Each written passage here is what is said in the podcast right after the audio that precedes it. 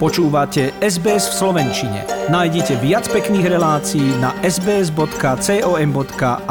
lomeno slovak. Ak sa vám tento hlas zdá povedomý, je to absolútne v poriadku a možno vás prekvapím, ak poviem, že je to naozaj frontman skupiny Elán Jožo Ráš v jednej z veľmi starých piesní, ktorá nebola vydaná vtedy, keď ju kapela nahrala, teda v roku 1978 alebo začiatkom 80 rokov, ale na svetlo sveta sa dostala až dnes aj vďaka môjmu dnešnému hostovi, hudobnému expertovi zo Slovenska Jurajovi Čurnému. Dobrý večer. Pekný večer prajem. Tvoje meno, Juraj, bude známe ľuďom, ktorí ešte boli na Slovensku tesne po revolúcii, keď sa otvárali prvé komerčné rádia. Počúvali sme ťa z Rock FMK, vedeli sme, že máš veľmi bohatú skúsenosť tak s hudobníkmi, ako aj s vydavateľstvami a všeobecne s hudobnými právami a tým, ako sa teda hudba dostáva k svojmu poslucháčovi. Keďže máme teraz tú Eurovíziu a všade sa hovorí o európskej hudbe, poďme si pohovoriť o tej našej slovenskej, kde na akej pozícii sa v nej nachádzaš ty a ako s tým súvisí piesen skupiny Elan, ktorú sme si teraz napríklad hrali?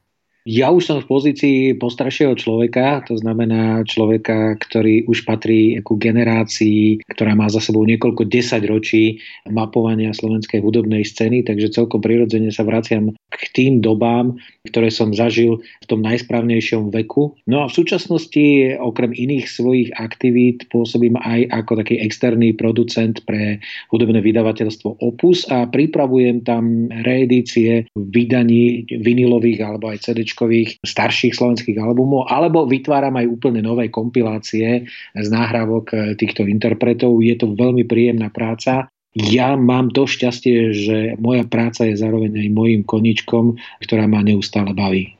A musíme teda povedať, že konkrétne ten Elán, to je vlastne prvý album skupiny Elán. Nebol to 8 svetadiel, ktorý vyšiel v 81. roku? Áno, 8 svetadiel je prvý album Elánu. Čo je na ňom zaujímavé, kapela ho nahrala v podstate po 12 rokov svojej existencie. Dnes si nevieme niečo také predstaviť, že by interpret alebo kapela, ktorá si povie, že ide spolu niečo tvoriť, musela 12 rokov čakať, kým nahrá svoj album, tak Elánu toľko to trvalo. Ale malo to tú výhodu, že keď vlastne vyberali pesničky na ten album, tak už za sebou mali tri desiatky nahrávok vlastných skladieb, či už to bolo pre Opus, pre rozhlas alebo pre pre televíziu. No a medzi nimi bol aj ten semafor, ktorý sa potom do finálnej dramaturgie nedostal, ale dostal sa na to bonusové CD, ktoré mapuje práve tú dobu Elánu, kedy sa z nádejnej kapely stala veľmi slávna. Tá pieseň je dokonca až funková, by som povedala. Oni potom boli samozrejme populárnou skupinou, ale vidíme, ako sa hudba a hudobný štýl tej kapely vyvíjal. Oprašovanie starých albumov je teda tvoja záľuba, alebo je to niečo, v čo naozaj veríš, že to treba urobiť, aby sa tá hudba zachovala? Ja si myslím, že to treba urobiť. Konec koncov knihy vychádzajú permanentne stále v nových a nových vydaniach a nikto to nepovažuje za niečo zlé. Naopak, ako ľudia sa tešia, že príde nové vydanie nový pohľad na dielo, ktoré už pozná mnoho generácií a to isté platí aj o hudbe a myslím si, že má zmysel jednak oslovať tú generáciu, ktorá to zažila na vlastnej koži, ale oslovať stále nové a nové generácie a v prípade Elánu alebo aj ďalších albumov, ktoré som pripravoval v posledných troch rokoch, myslím si, že to platí naozaj naplno. Ešte sa vrátim k tvojej poznámke o tom funkovom zvuku, tak je to pravda, pretože Elán vo svojej e, histórii malo obdobie, kedy mal aj plno plnokrvnú dýchovú sekciu, tak veľa nebolo asi 8 ľudí dohromady. Čo je zaujímavé, ich obľúbenou kapelou bola skupina Chicago, ktorá naozaj má takýto zvuk a na ostatnom albume Najvyšší čas je pesnička Skúsme to znovu. No a tu Vašo Patejdl pôvodne skomponoval ešte práve v tomto období a keď si ju pustíte teraz, tak zistíte, že naozaj má plnokrvný funky zvuk. Čiže sú veci, ku ktorým sa Elán rád hlási aj po mnohých desaťročiach. Pripravoval som vinilové výberovky. Vďaka renesancii vinilu som sa mohol pozrieť na tvorbu svojich obľúbených interpretov znovu a je dobré rešpektovať špecifika tohto formátu, pretože vinilovú platňu počúvate inak, ako počúvate CD. Ak sa rozhodnete počúvať vinilovú platňu, tak už viete, že musíte mať na to čas, e, musíte tú platňu z toho obalu vybrať z jedného, z druhého, položiť na ten tanier, utrieť to vlastne tou utierkou, položiť prenosku, prípadne možno aj to plexisklo dať, aby tam nepadal na to prach, sadnete si, počúvate. No a tu prichádza jedna veľká zmena psychologická oproti počúvaniu z CD alebo možno z mobilov ak by sa vám tá pesnička, ktorú práve počúvate, nepáčila, tak je veľmi problematické a veľmi ťažké ju preskočiť a ísť na ďalší track, ako sa hovorí v angličtine, pretože to by ste museli vstať, odklopiť vlastne to plexisklo a snažiť sa tou prenoskou trafiť do tej medzery medzi tými dvoma skladbami, takže absolútna väčšina ľudia, ja to chápem, to neurobi, ale naozaj popočúva aj pesničku, ktorú keby počúvala CD, by možno preklikla po 30 sekundách. No a takto som sa zabával s nahrávkami skupiny Tublatanka. E, robil som e, kompiláciu Mariky Gombitovej, ktorá je zvláštna tým, že je na jej želanie zostavená len z jej pesničiek, to znamená pesničiek, ktorá ona sama nielen naspievala, ale aj skomponovala. E, takisto som pripravoval výberovku aj v prípade Riša Millera skupiny Banket, čo bolo obdobie rokov 1986 až 1990, ale bolo to toľko skvelých nahrávok, že mali sme problém spolu aj s Richardom vybrať pesničky a museli sme niektoré bohužiaľ dať preč, lebo už sa nám časovo nezmestili ani na ten vinylový dvojalbum. No a v týchto dňoch vychádzajú opäť dva zaujímavé nosiče výberovky. Jedným z nich je vlastne dvojalbum zostavený z najlepších pesničiek punk rockovej skupiny Slobodná Európa. Ako dobrý kontrapunkt k tomu v júni vyjde výberovka veľmi kultovej a skvelej kapely Made to Made. Tešíme sa veľmi.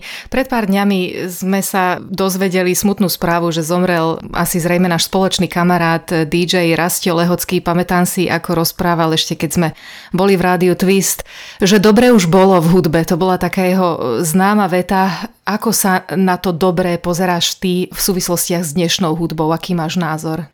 Ja si myslím, že to je klasický predsudok, ktorý máme. To znamená, že rodičom sa nepáči hudba ich detí a deťom sa nepáči hudba ich rodičov. A na toto sa dedí z generácie na generáciu.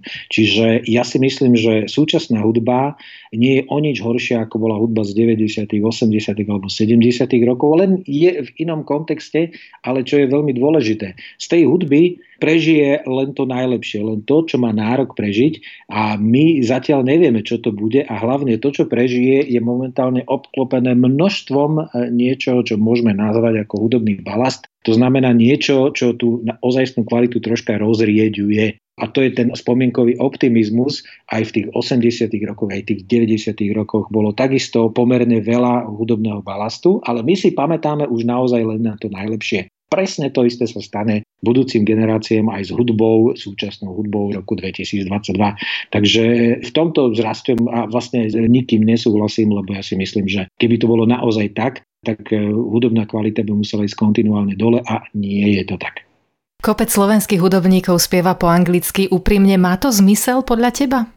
No v súčasnej dobe je to zaujímavý pokus a, hlavne je troška iná situácia, aká bola v 80 rokoch alebo možno ešte začiatkom 90 rokov. Dnes už naozaj nie je problém svojou hudbou osloviť celosvetové publikum. Aj vďaka vlastne všetkým možným online platformám, od tých najstarších ako je YouTube a podobne, až po súčasné streamingové platformy. Čiže tam tá angličtina môže mať tú výhodu, že v prípade dobrej kvality a aj dobrého marketingu môže osloviť aj niekoho iného okrem Slovenska.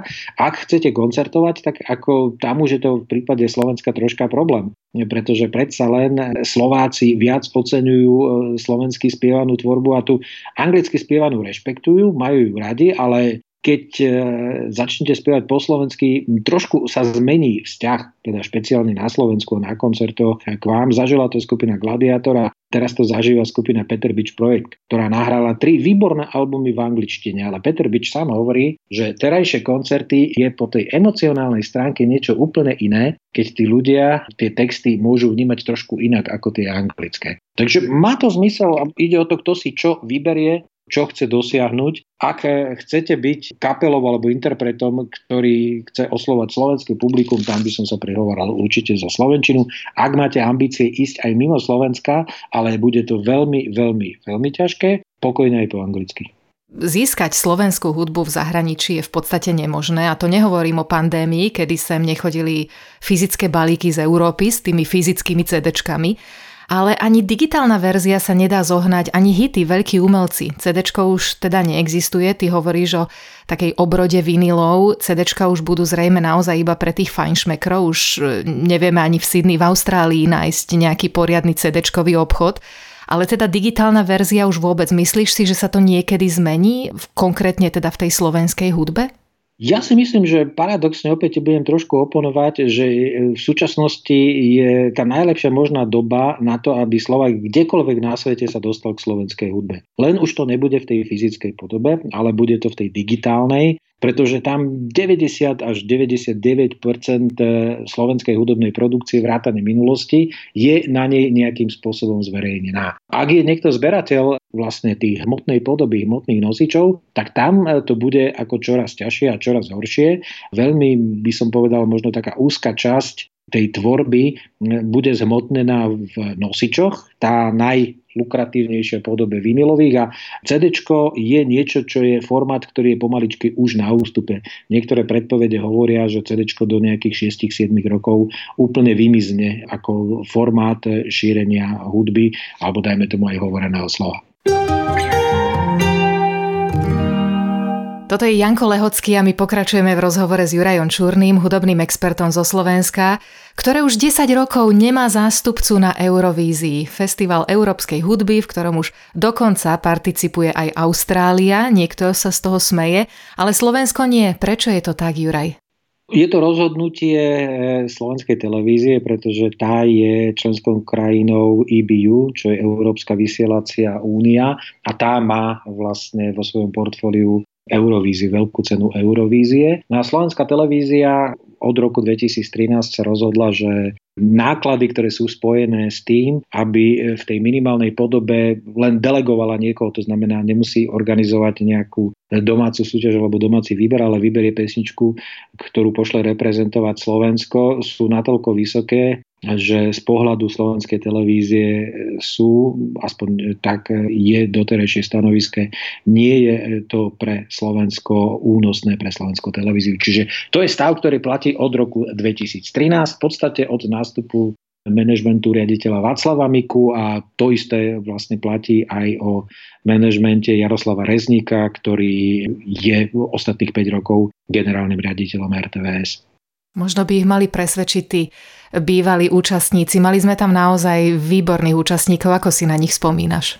No ja si spomínam eh, predovšetkým na tú prvú časť našej eurovíznej histórie, to znamená na tie 90. roky a paradoxne Elan je prvá kapela, ktorá reprezentovala aj nereprezentovala Slovensko na veľkej cene Eurovízie. Ja to vysvetlím. V roku 1993 sa objavilo v Európe veľmi veľa nových štátov a tá súťaž hľadala novú podobu, tak vtedy vymysleli také regionálne semifinále. Jedno z regionálnych semifinále sa konalo, tuším, to bolo v Chorvátsku. No a tam Elán o jeden jediný bod nepostúpil do toho veľkého finále, ktoré sa potom konalo. No a paradoxne to je s pesničkou, ktorá patrí, trúfnem si to povedať, k najlepším a najväčším hitom skupiny Elán je to pesnička Amnestia na neveru tá sa vlastne paradoxne, ale to je osud mnohých pesničiek a nielen slovenských, ale aj zahraničných, že tie, ktoré nezabodovali priamo v súťaži, že by boli úspešné, sa stanú naopak veľmi úspešné v rámci samotného interpreta a jeho dosahu na publikum, či už domáce alebo aj zahraničné. Potom preskočím 17 rokov, kedy sme veľké nádeje vkladali do skladby Horehronie od Kristýny a aj tie nejaké insidové informácie, ktoré boli z eurovizných kruhov, hovorili, že je to jeden z favoritov na víťazstvo, ale pravdou je, že v semifinále Kristýna skončila na 16. teda nepostupovom mieste, ale na druhej strane videoklip s jej vystúpením patrí medzi najúspešnejšie klipy z produkcie Veľkej ceny Eurovízie na oficiálnom konte, oficiálnom kanále Veľkej ceny Eurovízie Eurovízie. Čiže tá pesnička žije napriek tomu, že pohorela ešte, ešte len v semifinále tej súťaže v roku 2010. Je to zaujímavé, lebo žiaden z týchto našich účastníkov, hovoríme o Kristýne, spomínal si Elán, bola tam tu Blatanka, bol tam Marcel Palonder napríklad, alebo koho ešte ďalšie Tvínsky. Nikto nebol taký excentrický, ako to vidíme v dnešnej dobe v Eurovízii. U nás priamo na televízii SBS ju vysielame naživo, ale teda výherné piesne sa naozaj hrajú v rádiách a nie všetci sú tam kontroverzní.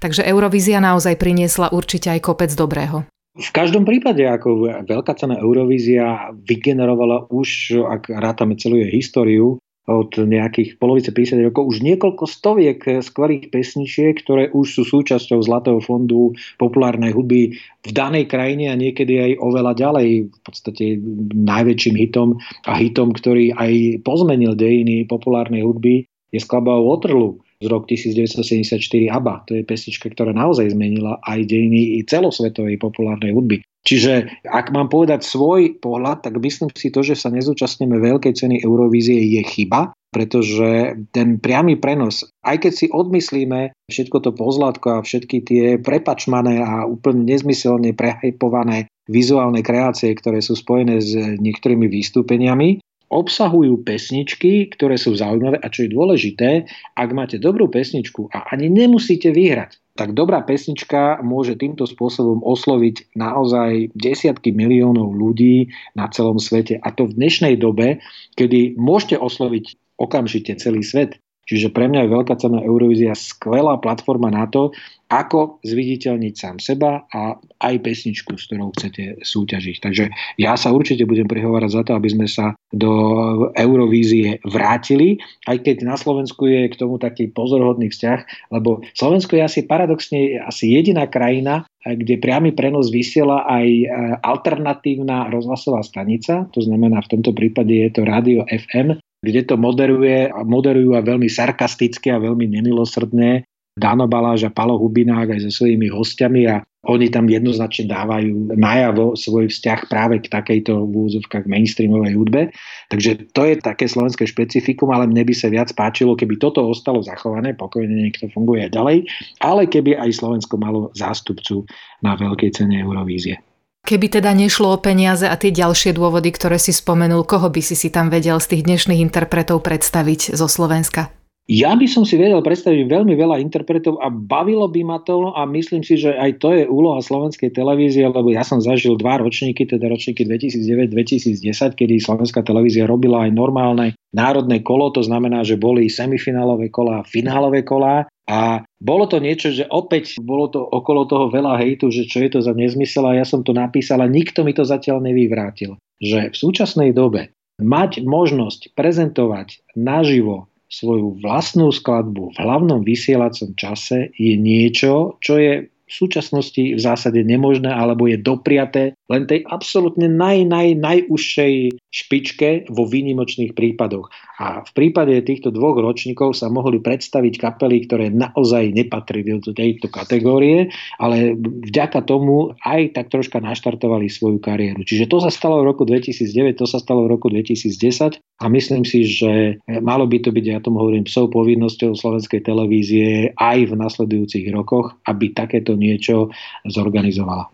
Náš rozhovor nahrávame vopred, takže nevieme to, čo v čase vysielania v nedeľu 15. už vedia naši poslucháči, o koľko kontroverzií sa tento rok umelci postarali, ale aký je tvoj názor na politiku v hudbe, na výpovede politické? Vidíme teraz Bona napríklad spievať v ukrajinskom metre, v Eurovízii bolo takýchto vystúpení nespočetné množstvo. Ja mám k tomu dva pohľady. Jednak je právom každého hudobníka prejaviť, ale aj neprejaviť svoj politický názor. Ja nemám rád, ak niekto niekoho núti, aby sa vyjadroval k veciam, ku ktorým sa vyjadrovať nechce a ktoré navyše, dajme tomu, nesúvisia priamo s jeho povolaním, čiže v tomto prípade s hudbou. A na druhej strane veľmi striktne oddelujem tvorbu od e, politických názorov daného interpreta a neraz sa mi stáva, že absolútne nesúhlasím s politickým názorom daného interpreta, ale nemienim kvôli tomu meniť e, svoj názor na jeho tvorbu. Tak to má byť. Máme nedeľu, 15. maj. Čo si môžeme zahrať na záver, keď hovoríme o Eurovízii? Ja by som si zahral možno pesničku od Marcela Palondera, kým nás máš, lebo tá je historicky, no je svojím spôsobom najúspešnejšia, pretože dostala sa do finále. Vo finále skončila síce na 17. tuším z 23 miest, ale dodnes je to najúspešnejšia slovenská skladba, čo sa týka finále Veľkej ceny Eurovízie. A je to tak trošku aj moja spomienka na Joška Urbana, ktorý napísal text ku tejto skladbe a bol to môj kamarát, bol to dokonca ešte môj spolužiak z Vysokej školy ekonomickej. Juraj, veľmi pekne ďakujem za rozhovor. Želám ti veľa úspechov. Ďakujem, pozdravujem na druhú stranu Zamegule všetkých Slovákov a držte sa, zachovajte priazeň slovenskej hudbe. Páči sa mi? Zdieľajte, komentujte, sledujte SBS v Slovenčine na Facebooku.